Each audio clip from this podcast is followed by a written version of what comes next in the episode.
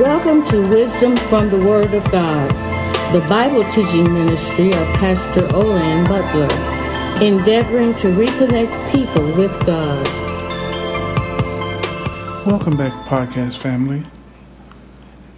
On today, we're going to continue on our selections of lessons as it relates to the book of Genesis.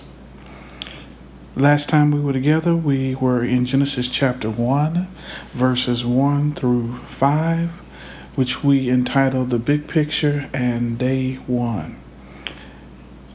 Today, we are going to continue in our study of the book of Genesis, chapter 1, looking at verses 6 through 13, and we will entitle this Day 2 and Day 3. I want to remind you that the book of Genesis, the word Genesis means beginnings. And the book of Genesis tells us the beginning of everything except God. It is reasonable that it does not because God has no beginning.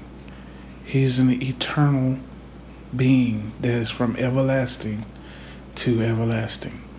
And as we talked about before, getting our head around that doesn't make sense because how can a finite being get its head around an infinite God? But we're going to continue in our study and look at verses 6 through 13, and we find these words And God said, Let there be a firmament in the midst of the waters, and let it divide the waters from the waters.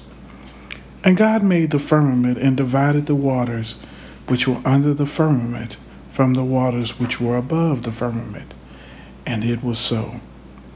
And God called the firmament heaven, and the evening and the morning were the second day. Once again, we see the mind of God as it relates to creation and creation specifically of systems. In day one, God created a system by which we today call the solar system that gives us night and day. As the planet rotates on its axis, we are given light and we are given darkness. It is a system that God puts in place that will be a perpetual system that He doesn't have to deal with on a daily basis, but that system is put into place to continue to process and to continue to follow its cyclic pattern to perpetuate what mankind will need in the coming days and years as God brings all of His creation together. But it is interesting that God is a God of systems. Because once again, here in day two, we see God as a system maker. He creates this thing called the firmament. And he said, Let there be. Remember, God doesn't have to do any heavy lifting. All God has to do is speak. And he can speak that which does not exist into existence. He is the only one who is able to create something out of nothing. And that is the awesome attribute of God and His infinite power to be able to do so. And in this text, we see a new system that He's creating. The firmament's job was to divide the waters from the waters. Verse 6 says, And let it, referring back to the firmament, divide the waters from the waters. And God made the firmament and divided the waters which were under the firmament from the waters which were above the firmament. And it was so. God called the firmament heaven, and the evening and the morning were the second day. So picture this there is water above the firmament, there's water below the firmament. And God called the firmament heaven. Some of you that are listening right now may be somewhat perplexed by this water above water situation. Some might even heard the word firmament and start to think that it must be the earth. But no, what this is referring to is God putting in another system. Because remember that the, the Hebrews' understanding of heaven is that there are three heavens. The first heaven being the atmosphere, the sky, the second heaven being space and out into the planetary uh, vastness, and then the third heaven being the place where God dwells. So realize that this division is referring to the first heaven. That division is the division called the firmament, which divides the sky from the earth. That first heaven, so in the sky, where are the waters coming from? The waters are in the clouds. Remember that it is the clouds, like the cumulonimbus cloud, that have such great amounts of water. And then when the storms come, those clouds release the water in which we have rain. It is that separation that we have here. That he's separating the waters from the waters, the waters on the earth from the waters in the sky. And the waters in the sky are the accumulation of moisture into the clouds, which eventually, when they reach their fullness, then they release that water back to the earth. God is putting in another system, and that is the earth's irrigation system, if you will, the earth's way of replenishing itself with water, taking water from one place, evaporating into the skies and the clouds, then the clouds, then distributing that water by releasing it back to the earth. God is an amazing God, and especially of his systematic way of doing things. God creates systems that run on their own. And we as human beings must take note of that. When we're going to be the most productive we're going to be for God in the world, we can't do everything by just reaction and just constant uh, using ourselves up, but we must learn how to create systems that will carry out the work that we need to have done with less effort, and that some systems will be perpetuated or mecha- mechanized as well, where we can disconnect from those systems, but yet those systems keep working. We look at the text and then we see what God then says starting at verse 9. And God said, Let the waters under the heaven be gathered together unto one place, and let the dry land appear. And it was so. So we see, we can imagine now, we see all of the bodies of water together, and then the land shows up. So now the land comes up out of the water, and the waters are coming down to a level by which there's a place to walk on on dry land, and then there is the seas. Because if you look at the text, and God called the dry land earth, and the gathering together of the waters called he seas, and God saw that it was good.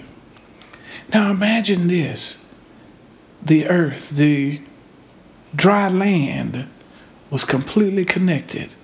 And then around the dry land, if you will, was the waters, completely connected.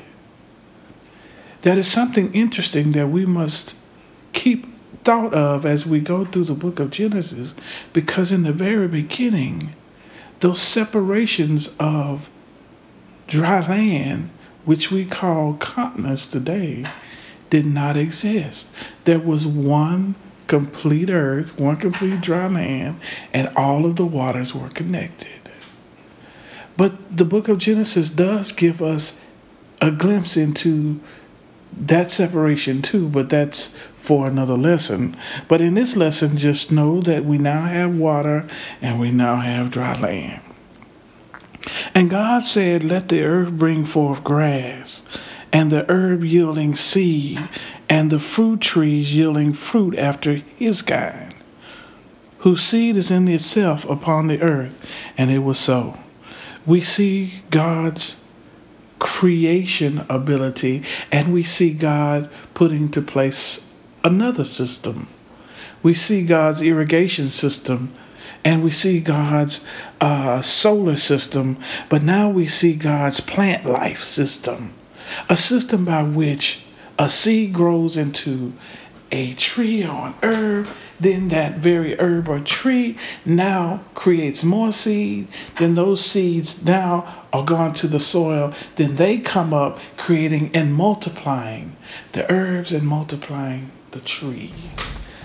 And if you notice, he also says that herbs gave of its kind, trees of its kind. God is also a God of order as it relates to kind.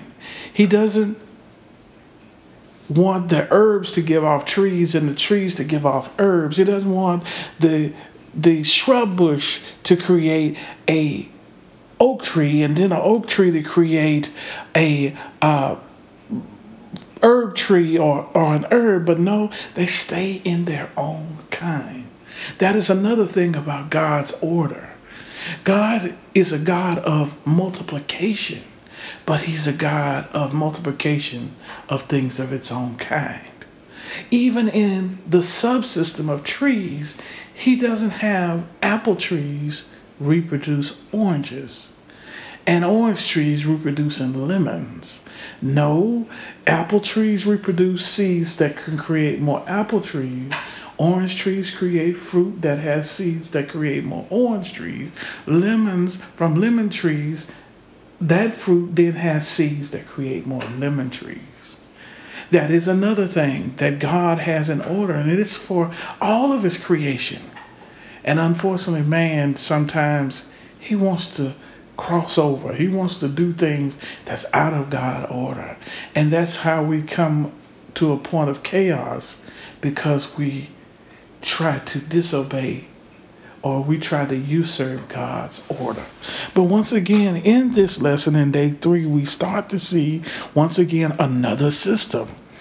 We have seen in each day a system being created, and don't take that lightly.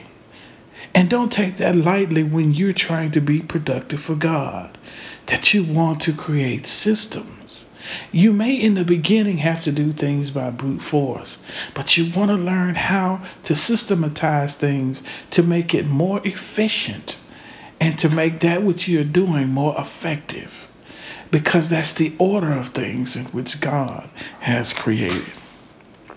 So, looking at the text, we see that the evening and the morning were the third day. So, here we are, the third day is complete. And we have three systems each day creating another system. Day one, the system of solar. Day two, the system of rain and, and the irrigation system of the earth. And day three, now, vegetation and the systems of procreation, if you will, or multiplication through trees coming up, herbs coming up, creating fruits that then have seeds that then can go to the ground, then reproduce the same of its kind and keep multiplying over and over again in a system by which God has put in place.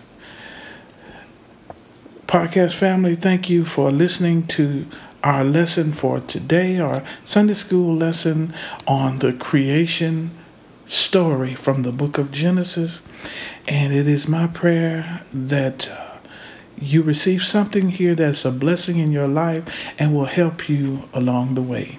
If you enjoy these lessons, please go out to iTunes and give it a rating and, and would love for you to give it a five star rating so that this podcast can continue to become more visible, that more people can see it, and that it can grow. Because if you are being blessed by it, then no doubt others would be too.